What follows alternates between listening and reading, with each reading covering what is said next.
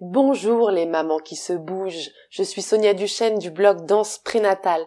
Bienvenue dans ce nouvel épisode Comment se soigner enceinte.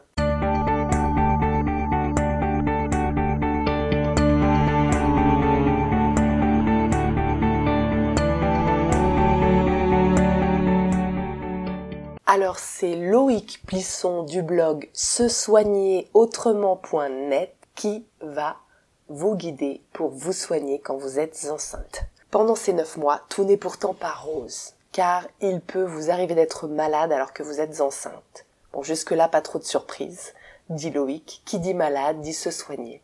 Et là, c'est un tout petit peu plus compliqué, nous dit Loïc. En effet, la grossesse est faite de mystères, au point que nous ne savons pas tout ce qui se joue malgré les études et autres expérimentations. En règle générale, si vous êtes malade, les seuls traitements que l'on vous propose sont du doliprane et du spasmon. Pour le reste, la précaution ou la toxicité rendent les médicaments, même les plus courants, persona non grata.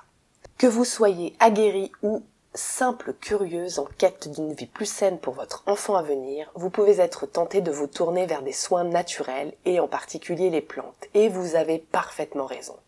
Les plantes, en plus de leur action propre, c'est-à-dire antibactériennes, anti-inflammatoires, vont venir stimuler votre organisme le rendant chaque jour plus fort et votre bébé en profite. Malheureusement, là, c'est vite Times Square, un jour de grand vent. Vous entendez tout et son contraire et il devient très difficile de savoir ce qui peut être fait ou non. Essayons de mettre un peu d'ordre dans tout cela, nous dit Loïc. Alors, les raisons d'une contre-indication ne sont pas toujours ce que l'on croit.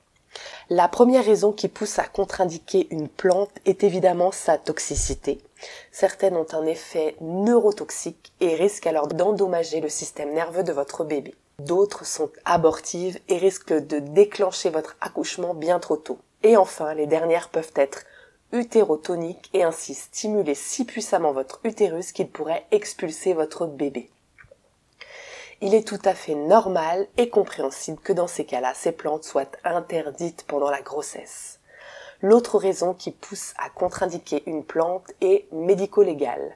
En effet, le premier trimestre est un moment particulièrement sensible et pour de très nombreuses raisons, la grossesse peut s'arrêter très tôt, trop tôt. Même si c'est bien souvent le signe que le bébé n'était pas viable, cela n'enlève en rien la souffrance.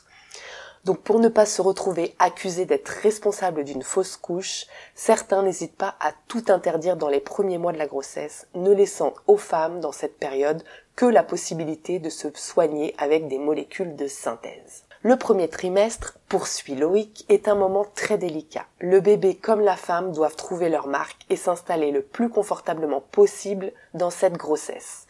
Il est hors de question de venir ici bousculer l'un ou l'autre. Il est donc impératif d'agir avec douceur et de ne proposer que des soins délicats et néanmoins efficaces.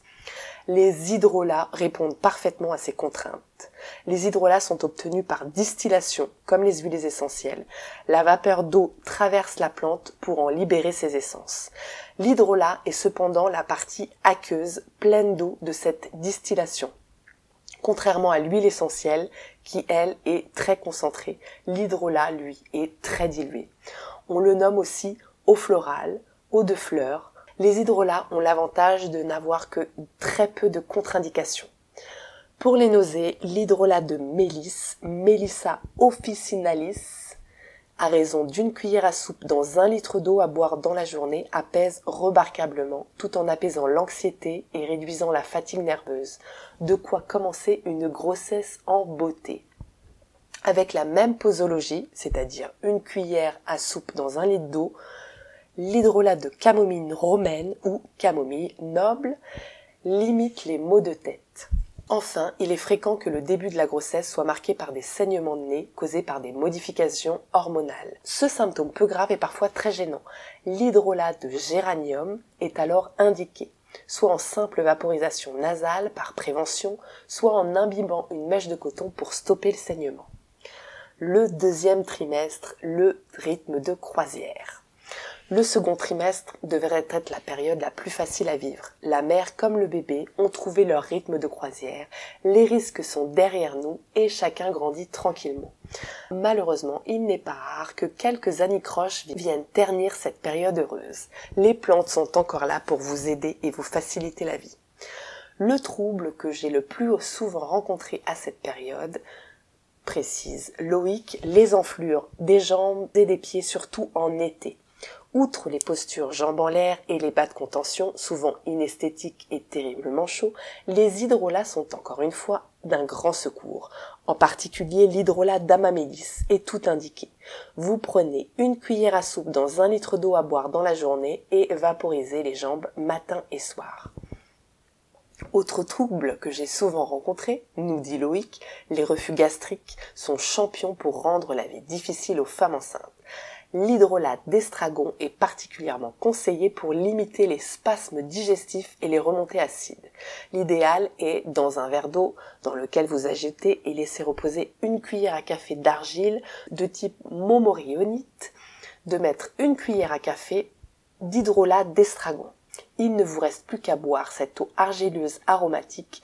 Ne buvez pas le fond du verre, seulement le surnageant l'argile agit comme un pansement à prendre entre les repas. Cette préparation est déconseillée si en plus vous êtes constipé. Dans ce cas, préférez une goutte d'huile essentielle d'estragon dans une goutte d'huile végétale de sésame directement en regard de l'estomac trois fois par jour. Le troisième trimestre, patience et impatience. Les mots du troisième trimestre sont souvent les mêmes que ceux du second auxquels s'ajoutent les douleurs au dos ou les sciatiques. Le bébé commence à être plus à l'étroit et le moindre déséquilibre postural prend de l'ampleur. Je vous conseille vivement, nous dit Loïc, si ce n'est déjà fait, de prendre contact avec un fasciathérapeute, au moins pour cette période. La fasciathérapie est tout indiquée. Très douce, elle dénoue les tensions et favorise la communication avec bébé. Les plantes peuvent encore une fois nous aider. L'huile essentielle d'estragon dont on a parlé plus haut peut venir détendre les muscles tendus, dans une cuillère à soupe de sésame ou de noisette, ajoutez une goutte d'huile essentielle d'estragon et proposez à votre conjoint de vous masser le dos confortablement allongé sur le côté. Dans les mêmes conditions, ce mélange sera efficace pour calmer les fausses contractions inefficaces. Demandez conseil à votre sage-femme. La grossesse est une période clé dans la vie d'une femme. Ce n'est pas une découverte. Pourtant, peu de personnes réalisent que cette période ne s'arrête pas avec l'accouchement. Les semaines qui suivent sont aussi importantes. Prendre soin de soi pendant les semaines qui suivent l'accouchement est indispensable car cela aura une influence capitale sur votre vie. Cette période se nomme les relevailles. La fatigue que vous éprouvez à ce moment est une supplique de votre corps pour vous inviter à vous reposer et à rester bien au chaud allongé avec votre enfant.